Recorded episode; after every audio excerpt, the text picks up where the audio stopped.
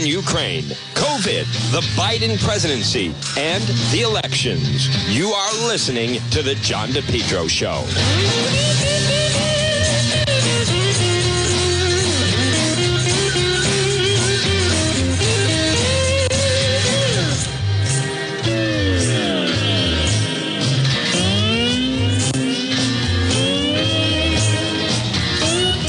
Well, folks, good afternoon on this uh, very warm Monday. My goodness, you just heard the forecast. You're listening to the John DePetro Show. It's AM 1380 and 99.9 FM. This uh, this heat wave, it's not your imagination. Um, boy, it, it really just continues. And uh, as much as it, it's just so oppressive heat, like right now, it does feel. Uh, it depends on where you are, but it can feel uh, over 100 degrees. So very, very warm out uh, without question. This portion of the program is brought to you by the Lodge Pub and Eatery, 40 Breakneck Hill Road in Lincoln. Folks, whether it's lunch or dinner, uh, you're going to love the Lodge Pub and Eatery. Plus, you can sit outside, a little challenging on a day like today, uh, but they do have the outdoor air conditioner. So you're going to love it. The Lodge Pub and Eatery, 40 Breakneck Hill Road in Lincoln. So let's get you up to speed on some of the news of the day. And uh, locally, as I mentioned, there uh, still you have a combination of, you know, I think in some ways, even the local media is a little stunned that Speaker in waiting Kevin McCarthy that he um, came into the area on Saturday for Cranston Mayor Allan Fung and some of the opponents for Mayor Fung are certainly going to town and upset about that. And then you also have um, some members of the media are upset that he ended up giving the um, gave an exclusive. They uh, Channel Ten got the exclusive on it. So as much as people might not fully want to acknowledge that, uh, it definitely comes into play. It comes into play. Now, Channel 12 has a story why Rhode Island is the only state that marks Victory Day. like Del's or Gaspee Days Parade, Victory Day is one of the Ocean State's unique summer traditions. 74th annual Victory Day, and we are the only state in the country. Um, so I want to just hear the, the uh, Channel 12 piece on this. Here we go. It's a legal holiday in Rhode Island and only in Rhode Island. It's Victory Day, marking the end of World War II on August 14th, 1945, when Japan surrendered to the Allies. Spontaneous celebrations broke out across the country as Americans marked Victory over Japan, or VJ Day. The war had had a huge effect on Rhode Island. More than one in 10 residents served in the armed forces. Factories from Woonsocket to Westerly supplied the war effort, and three future presidents trained in the Ocean State, John F. Kennedy, Richard Nixon, and George H.W. Bush. So in 1948, state lawmakers declared it a permanent legal holiday, Victory Day. Arkansas also created a state holiday to mark the end of the war, but they got rid of it by the 1970s. That left Rhode Island on its own with annual commemorations like this 1995 one in West Warwick. By then, the holiday was a source of controversy because even though its legal name was never VJ Day, many Rhode Islanders still called it that. In 1991, a film crew visited from Japan to try to understand the persistence of the holiday which some in their country saw as celebrating the destruction caused by the atomic bombs. Yeah, actually, uh, we don't get it. Why only, you know, state of Rhode Island still keeping it? And uh, why the other states have abolished the holiday? Lawmakers have tried to quell the controversy, including with this 1990 resolution that called it erroneous and offensive to refer to the holiday as VJ Day. In the end, however, traditionalists have won out for reasons one veteran summed up after a 2014 Victory Day ceremony. We celebrate it, however morbid it is because of the lives that were uh, that happened to be taken. But uh, it was necessary because in the end many, many, many. With World War II now more than 70 years in the past, the ranks of those who served are dwindling. According to the National World War II Museum, of more than 92,000 Rhode Islanders who served in the war, barely 2,000 are still alive today. For WPRI.com, I'm Ted Nesi. Well, the real reason, folks, and again, good afternoon at uh, 111 on this Monday, and it is VJ Day, Victory over Japan Day.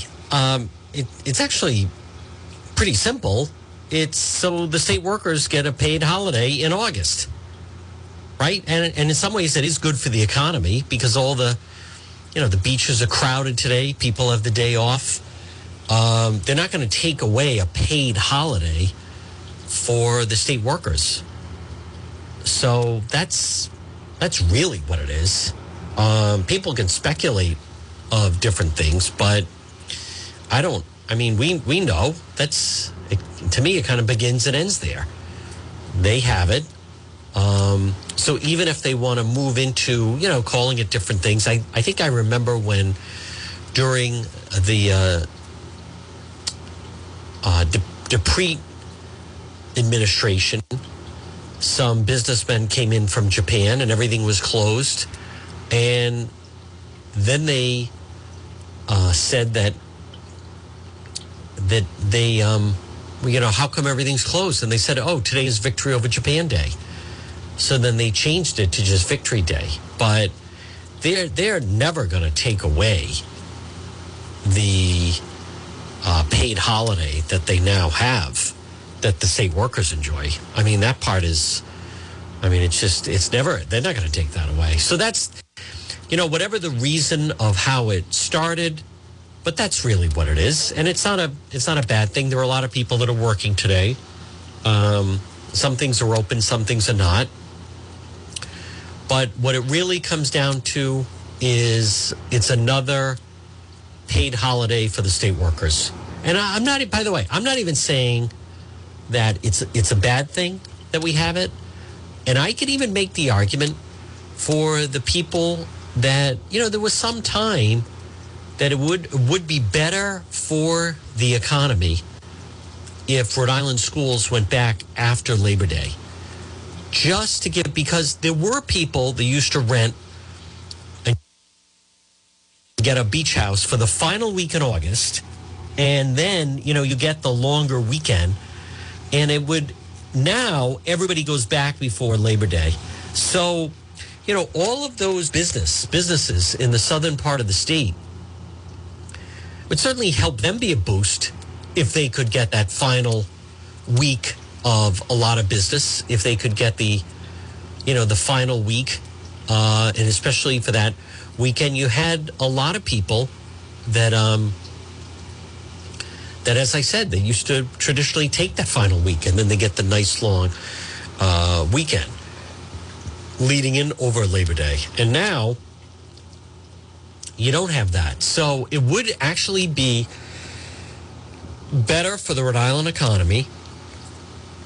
Those that are in Narragansett and Newport and anyone that depends on the summer season, they'd get that last big week and you know be a nice juice for them and it does make a it does make a big difference it's kind of when uh, you know kind of like christmas shopping sometimes when when uh, christmas falls on a monday or tuesday and retailers get that extra weekend that people can go shopping it um it does make it does make a difference so i think um I, I, I don't know. I, I remember why they started going back before. Um, if anything, now, you know, and then kids are getting out later. But think about this: you used to get out before you'd go to school after Labor Day, and then get out before, you know, sometime in in um, mid mid to late June. I never, you know, my birthday's June nineteenth, and I never I never went to, you know, had to go to school on my birthday. So, um, so, but it, you know, when you go back to that has kind of now been eliminated. Uh, the whole element of where people in a lot of uh, rent, uh, those that rent beach houses, that they used to get that extra plug of the people renting the week of Labor Day. And now, as a result of that, they, they don't do that. I want to play. This was yesterday on This Week. Um, and it has to do with the midterm elections and also Biden and that Cheney ad that is negative on uh, President Trump. This was yesterday on This Week with George Stephanopoulos. He tried to steal the last election. Here we go. Violence to keep himself in power after the voters have rejected him. He's a coward. Liz is fearless. Well, that's his daughter. She's going to lose. Nothing more important she will ever do. Listen, this is not the Cheney Bush Donald Trump is never again the. Republican Party anymore. Dick Cheney blasting Donald Trump in a campaign Oh, his daughter of her primary next week. couldn't run Cheney enough. is Trump's biggest target now. He's coming off some key wins in this week's primary. Primaries. Yes. Political director Rick Klein back with his midterm monitor. Rick, let's start with our new poll with Ipsos. Strong jobs numbers this week, but President Biden and the Democrats still facing voters who are quite sour on the economy. Yeah, George, no meaningful approval uh, rating increase for, for, for Joe Biden across the board on a range of issues. He is still stuck in some low numbers. And get this, 69% of Americans still think the economy is getting worse, despite the drop in gas prices, despite those positive economic numbers. And we're seeing that spill over into voter enthusiasm. Republicans more likely to say that they are ready and eager to go vote than Democrats. And those numbers have not changed, George, for months now. But one sign that might, of something that might change going forward in the wake of that big vote in Kansas on Tuesday to preserve abortion rights, we asked people, are you more likely to support a candidate who wants to keep abortion legal or who supports policies that would limit abortion access? And that is a striking number, 49%. That's almost half of Americans who say that they would consider the issue and they're more likely to vote for a candidate who would keep abortion legal in, their state. Uh, that suggests that, look, well, the economy is a drag on Democrats. There are other issues that come into view, and if abortion is one of them, Democrats could see a big motivating effort around that. Kansas aside, Donald Trump had a big night on Tuesday. How does his record look across the primaries? Uh, this was another week with a MAGA sweep. We saw it in Arizona. We saw it in Michigan. He's got big tests coming up in Wisconsin as well as with Liz Cheney's race in Wyoming. And Donald Trump's success really matters the most when it comes to the Senate map. This is what we're looking at. There are 10 seats that are likely to determine control of the Senate. Of those 10, eight of them uh, are open on the Republican side, where you have a competitive Republican primary. And when you look at those eight states, you see that Donald Trump has won his candidate in almost every one of them. Blake Masters uh, in Arizona, the latest to join a list that already included Nevada as well as North Carolina. We had J.D. Vance in Ohio, Dr. Mehmet Oz in Pennsylvania, Herschel Walker in Georgia. Most of those candidates, like Trump, deny the legitimacy of the last election. Many of those candidates have never run for office before. So the concern among some Republicans right now, George, is, well, Trump knows what a Republican primary voter wants. That's not the same as a general election. And Pennsylvania, Georgia, Arizona, they're behind right now, his candidates. That's right, and that's exactly the concern. Is that when you see that, that, that polling gap begin to open up, how do you overcome that when you've got Trump's people on the ballot? Meantime, you also saw this, those who support the idea that Donald that Joe Biden did not win the 2020 election, basically support Donald Trump's big lie, did well in some of these down ballot races as, as well, including those who are going to administer elections. Yeah, six states and counting where the Republican nominee uh, for, for a statewide office that oversees an election denies the legitimacy of the last election. That includes people like a Secretary of State candidate in Arizona and in Michigan, also candidates for governor in Texas and Pennsylvania. Those are two states where the governor appoints the next Secretary of State. And, and look, this is some this is a big deal because this could easily be the biggest takeaway from the midterm election George. You've got people who falsely claim that the last election was stolen, who could be in a position to oversee the next election. Yeah, that is ominous. Okay, Rick Klein, thanks very much. Round Now, again, I thought that was um, was pretty good. Was pretty good, folks. The midterms. It's all about the midterms. And again, good afternoon. Right now, it's 1.20 on this uh, Monday. I want to play some more from um, this week with uh, Stephanopoulos, and uh, especially Chris Christie is not convinced that President Trump is going to run again. I want to um, hear it's this. perilous to predict what Donald Trump will do. can, can anyone convince him not to announce before 2022? And are you really convinced he's going to run? Well, let's say a few things first. I've been sitting here for four and a half years now saying that the most important thing in an election is a candidate. More than atmosphere, more than money, candidates matter. And we're going to find that out in the fall. I think Yvette laid that out very clearly. You're going to find out how these candidates are going to perform. Right now, they're losing in these states. It's up to them. They've got wind at their back as Republicans. They should win, so they have to perform. Um, am I convinced Donald Trump's going to run for president? I am not convinced that I believe it's a 50-50 shot right now, whether he runs or he doesn't. And I think, Julie, when you say he doesn't care, um, about uh, about whether or not they can win in November. He didn't care about that right now because right now all he cares about is winning the primaries to show that he's still strong inside the party. But let me tell you something. If they're showing, if Dr. Oz is losing by whatever it is now, 11 points, I think it said. If Dr. Oz is losing by 11 in October, Donald Trump's going to act like he never met him. and how are Republicans going to react if they fail to win the Senate in a year where it was all set Well, up John, you to know be a how- huge Republican? How are Republicans? You know how they're going to The react. question is How whether going to Trump takes that as a as a referendum on him. Of course Whether he won't. acts off No, no, that. look. Julie, of course he won't. But he, he won't outwardly take it as a referendum on him. But he will know internally that what people are going to be able to say about him and Republicans are going to be able to say about him is loser. You led us down this path and we lost. And you can count on the fact that Mitch McConnell is going to be saying that and a whole bunch of other people are going to be saying it. Here's the difference real quickly between right now and 2015. In 2015, no one took Donald Trump seriously. In 2015, they thought it was kind of entertaining, and they thought, well, we don't know if he's really serious about running or not. So he had a certain atmosphere around him, both from other Republican office holders and the media. None of that will exist eight years later in 2023 for him, and he's going to factor that into whatever he decides to do because You know, that's exactly right. um, folks, something that can't be ignored is the fact that you got to remember in 2016, CNN and MSNBC, they were running Trump rallies. Now, they certainly don't run them anymore, and, and they never would again. But he was more of a general election candidate. This time around, they're not going to take the bait. Um, here is this Yvette Simpson. I think she's terrible, but listen to her saying she thinks Biden should run again. Here we go. Uh, Joe Biden has to factor in the grumblings of a lot of Democrats uh, right now. Bill Richardson aside, You would- a lot of Democrats wondering whether, whether he should be uh, running again. A lot of Democrats dodging the question uh, right now. What should he do? I think that he should not run. I mean, I you know, his numbers are really low. Um, overwhelmingly, the poll came out that Democrats don't want him to run. I mean, when, when folks rallied around him to be the president, there was the expectation that he would not run again, that he would actually empower someone to run. Who that person is going to be, I don't know.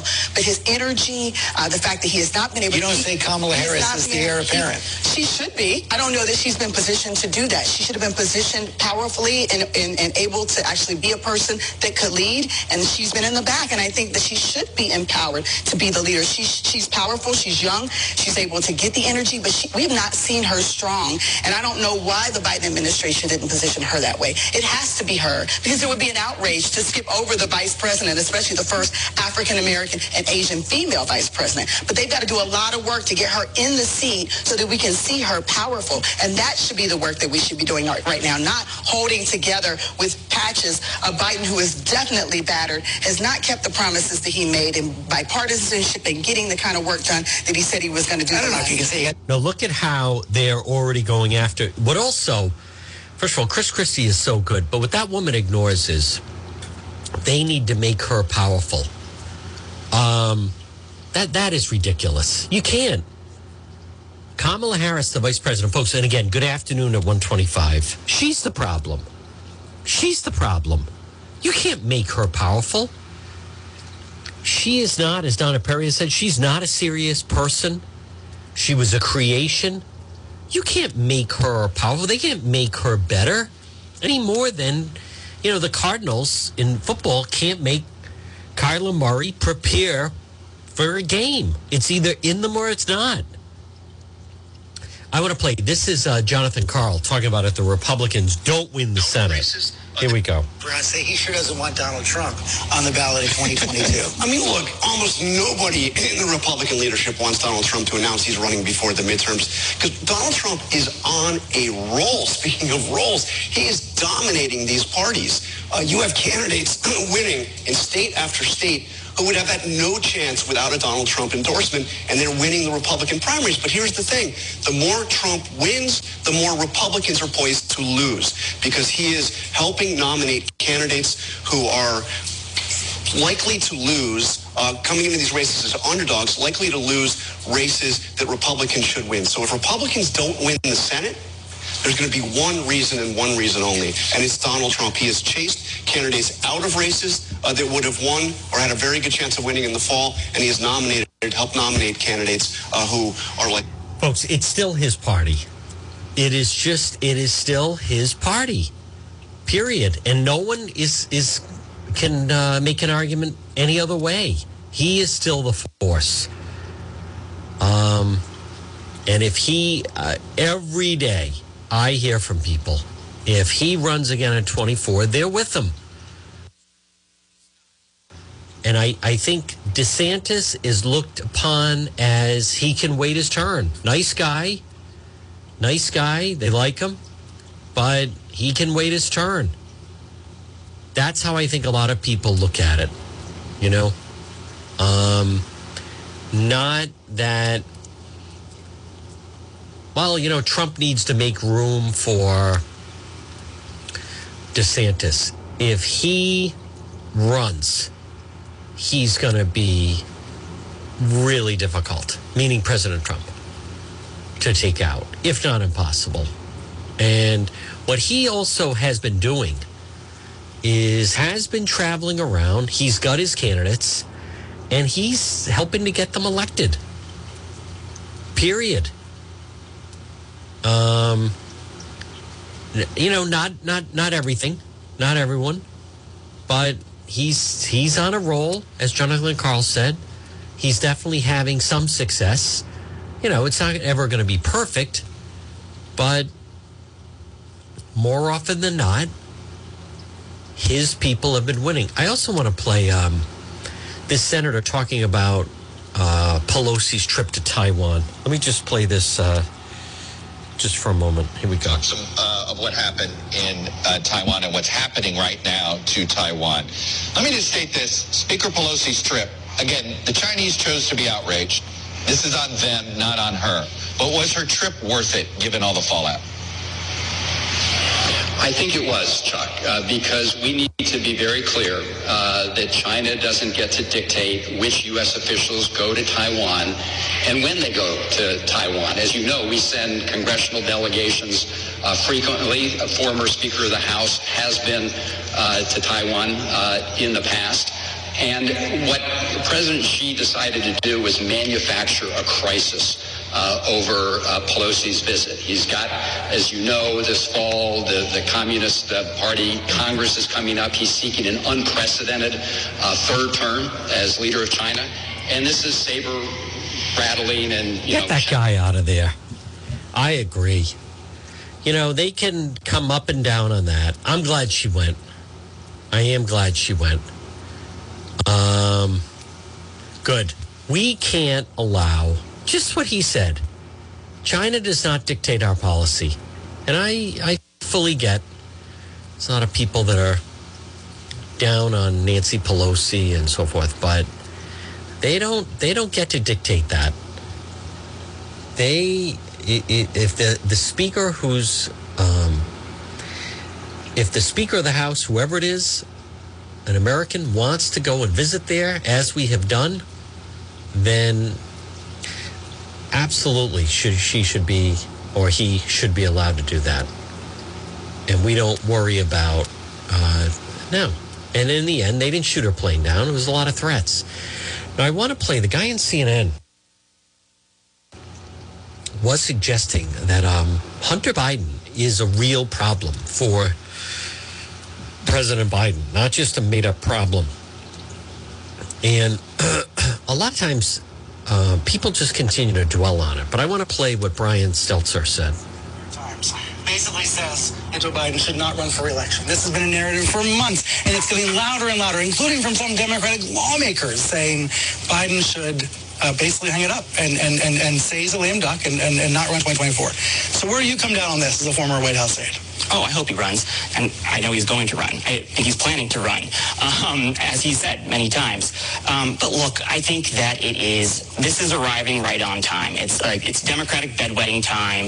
Um, in 1995, right around this time, uh, R.W. Apple wrote a piece in the New York Times. Wait, are you saying the media is predictable? Very That we predictable. always this, this? this is very But it's cyclical. different this time Bill Clinton, Biden's Barack age. Obama, Bill Clinton, Barack Obama, they all Biden's age makes it different. Well, to you guys, but after you look at the week he just had and those wins that he racked up while he had COVID, I don't see I don't see why he wouldn't run. I haven't heard the reason son? why. What about Hunter? Hunter under federal investigation. Charges could be coming at any time. This is not just a right-wing media story. This is a real problem for the Bidens. Could he decide not to run for re-election given his son? Look, they make they make decisions as a family, and um, they will make that decision uh, when it's time. But Do you, think, they've talked, do you think they've talked about it yet? No, They're, the president's doing his job. He's doing his work. He's not focused on that. It's 19 months. Why would he be doing that? Um, Okay, so you're saying so the press is getting ahead of way ahead, way ahead. Look, there's more work to do. Uh, it's been 19 months, and um, you know, he intends to run, like you said. But I think we, I think, I think the focus should be from the press on how what he is doing is affecting people out in the country, um, because these are things that Democrats have wanted to get done for a long time. You know, that was a great question by Brian Stelter. And the guy, to me, clearly wasn't prepared for it. And just Clearly not prepared. But that is a really, really fair point that they brought up. I want to dip into this was um, the two running uh, general treasurer, James Diossa and Stefan Pryor. Channel 12 had a debate. I'll just play a little clip of this. I have to point out also that the ultimate solution was giving up the system and giving it away to the state. As state treasurer, you don't have an option like that. You don't have an option where you can give it away to somebody else to manage it. You've got to directly manage it. How do you think your experience really compares in that way? Okay, Mr. Diaz, a Look, response. my, my, my experience is that I've actually managed pensions. My opponent hasn't. All he's done is have a position in New York, Rhode Island, where it's the same thing, Commerce uh, Secretary, where all he did was wine and dine with CEOs and cut deals. I had to manage a pension that really impacted people, such as firefighters, police officers. And again, it took me uh, uh, to convince the legislature, the public unions, and also our city council to say this is the right move. Not only uh, because uh, we will be investing in a bigger pool of funds, but it's better managed with experts, and it gives peace and tranquility for future generations of workers to know that their pe- pension is being managed, so that don't, we don't live through the same experience that Central Falls went through with bankruptcy.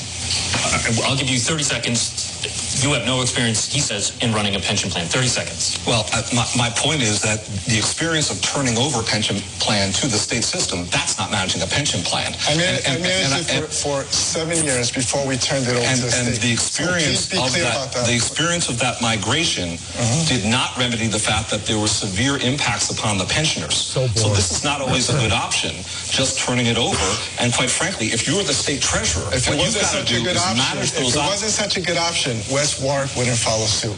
And so my experience as a mayor, and also my experience being the such a president of the Rhode Island League of Cities and Towns, I'm going to take uh, my experience of managing pensions, my relationships with all 39 cities and towns, and, and really, my biggest thing is that I'm going to create a go team that's going to help uh, lo- local cities and towns if they're experiencing any issues with the I pension. shall interrupt And- because there have been repeated interruptions they- in my response. If they uh, decide that the best move it's is not, to move into MERS, It's not a good idea welcome to create only Okay, one pathway. Gentlemen, gentlemen, you're talking over each other, which is not He's helpful to people. me. Right. This um, it's an important job, and I'm going to vote for the Republican in the race. But um, God, those guys are boring.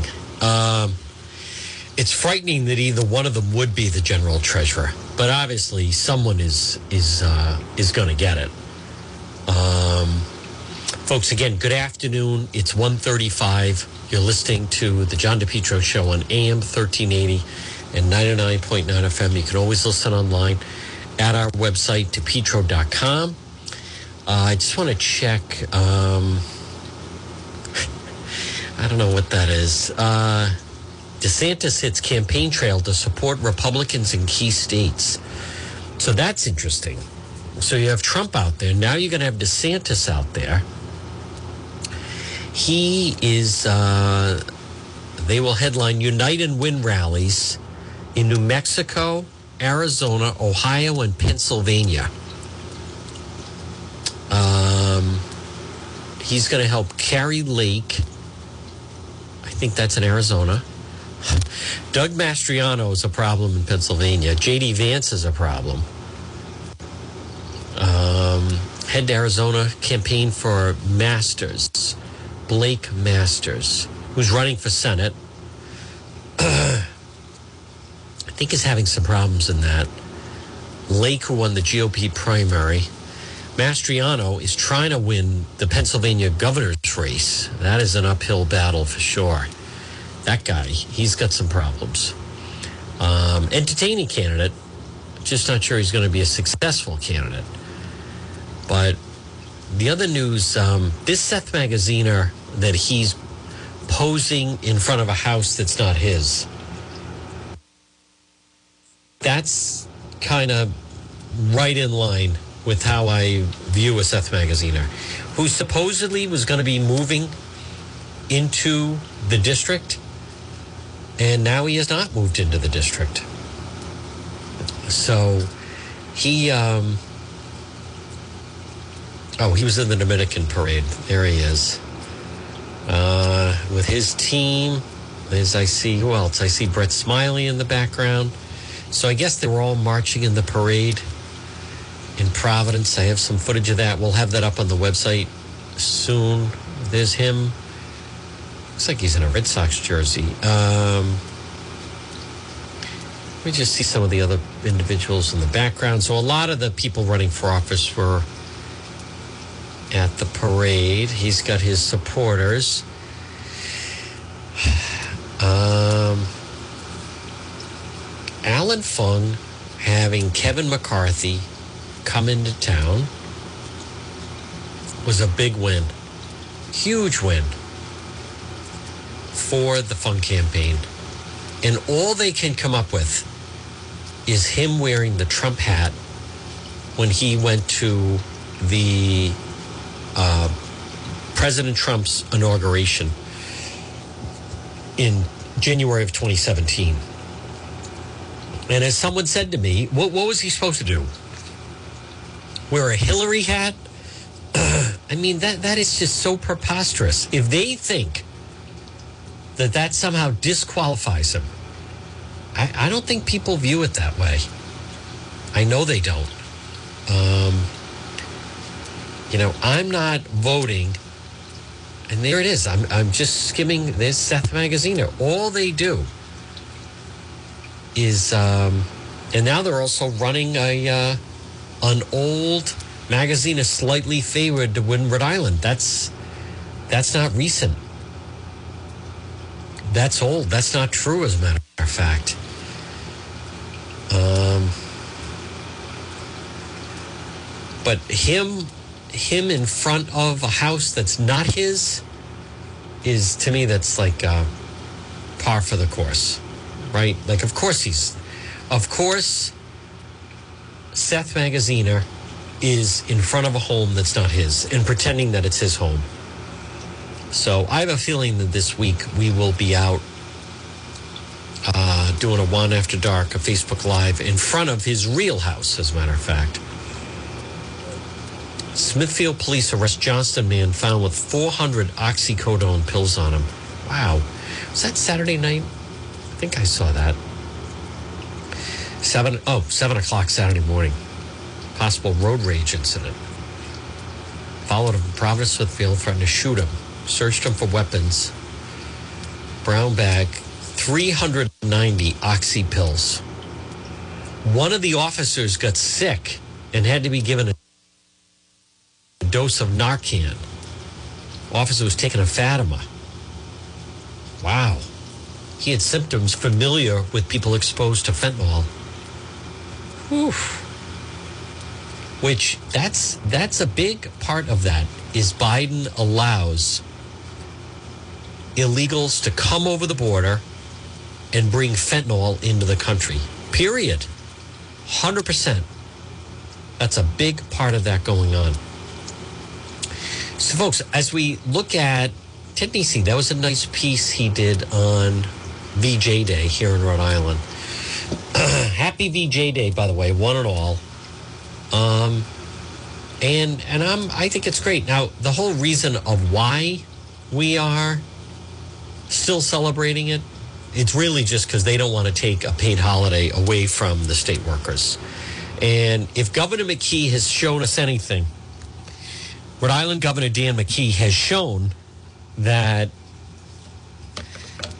he, he's just all about pandering to the state workers. Now, you know, his people can argue he's got to do this to get elected to win the primary. But in the meantime, look at the cost to the taxpayers. And I come back to him with these bonuses that he's giving out $3,000 to every state worker. It is a political bribe that he wants them to vote for him. But I want you to look at the calendar. Now, right now it's 142 and you're listening to the John DePetro show on AM 1380 and 99.9 FM. And on this um, Monday, VJ Day, Victory over Japan Day, that we're celebrating in the state, today is August 8th. Tomorrow's August 9th. Wednesday is August 10th. And that means the following Wednesday is August 17th. And then the following Wednesday is August 20th. Early voting starts. What? Yes. Early voting starts Wednesday, August 24th. Now, that means then you have the week of the 29th of August and then Labor Day is Monday, September 5th. Primary Day is the 13th.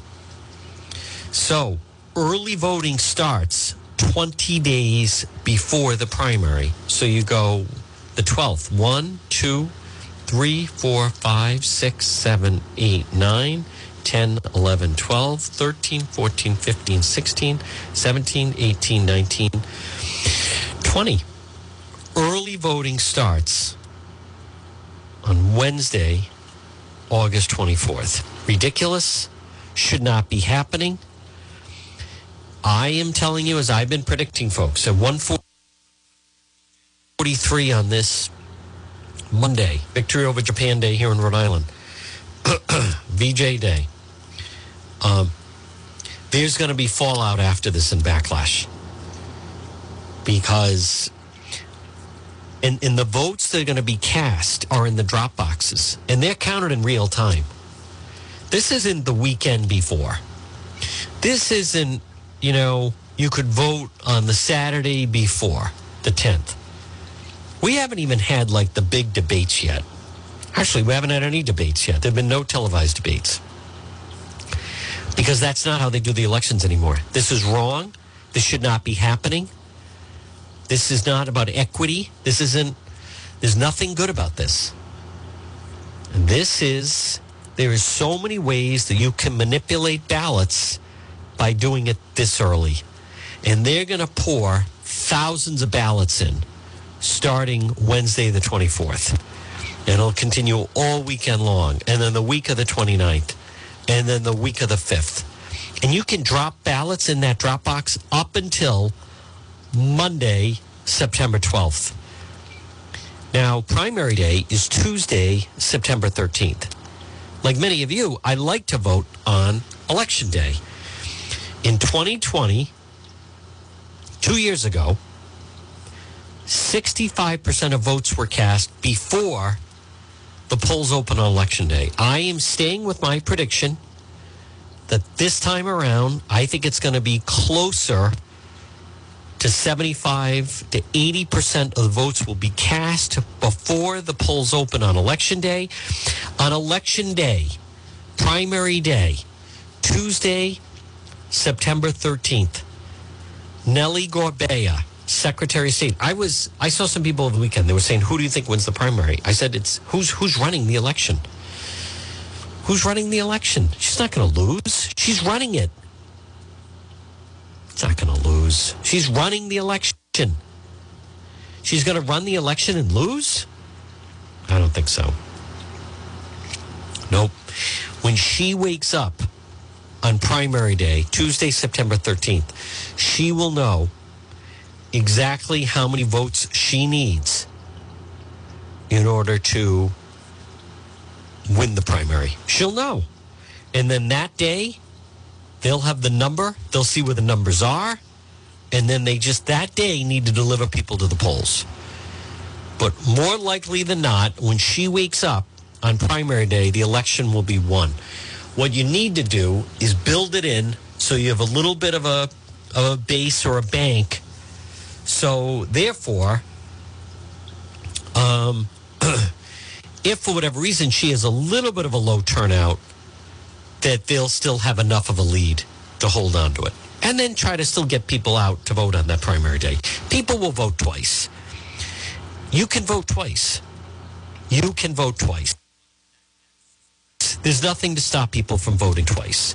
I know people don't like to hear that, but that, that is just the fact. No one's going to stop you from voting twice. You, you shouldn't vote twice.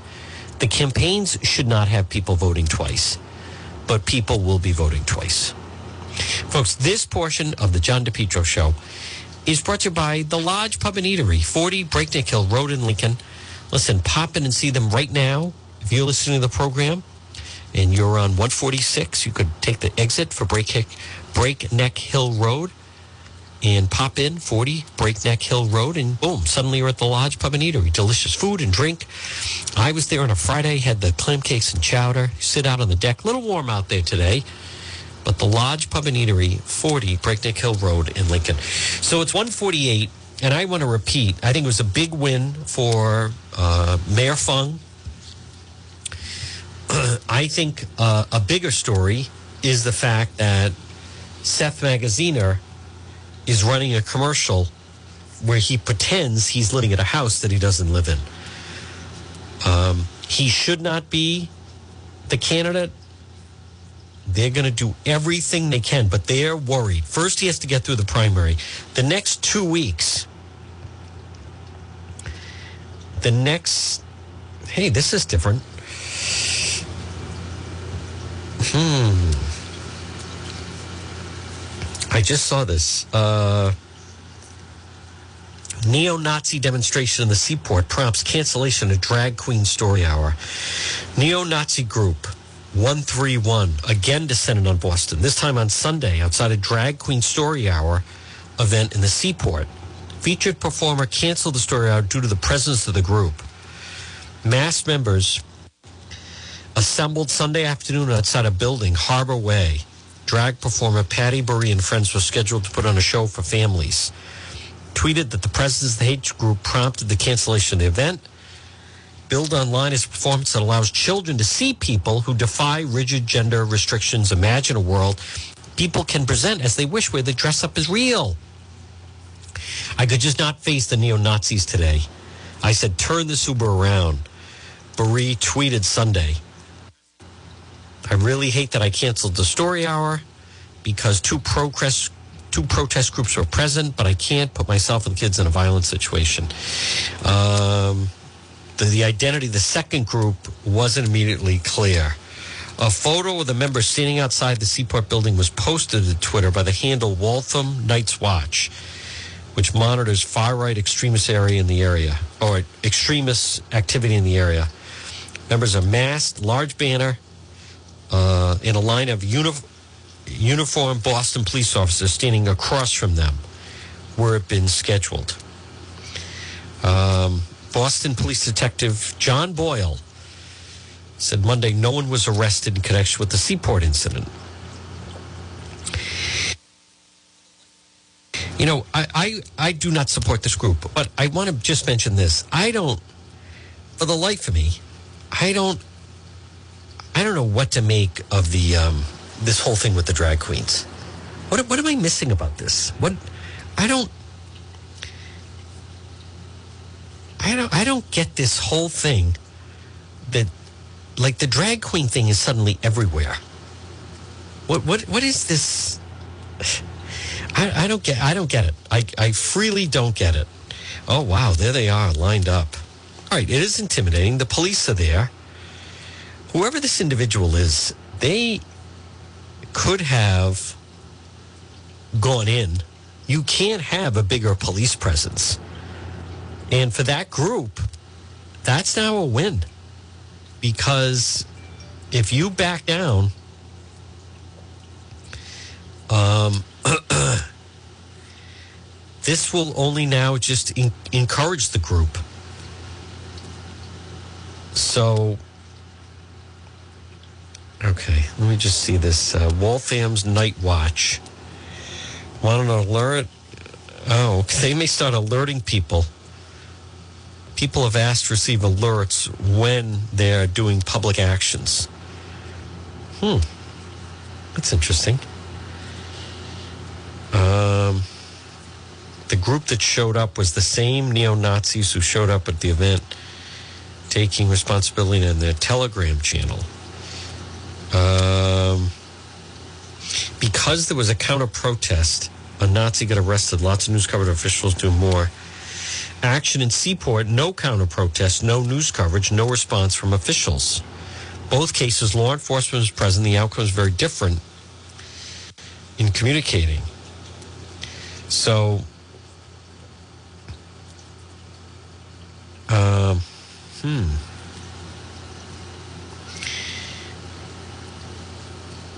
I think um,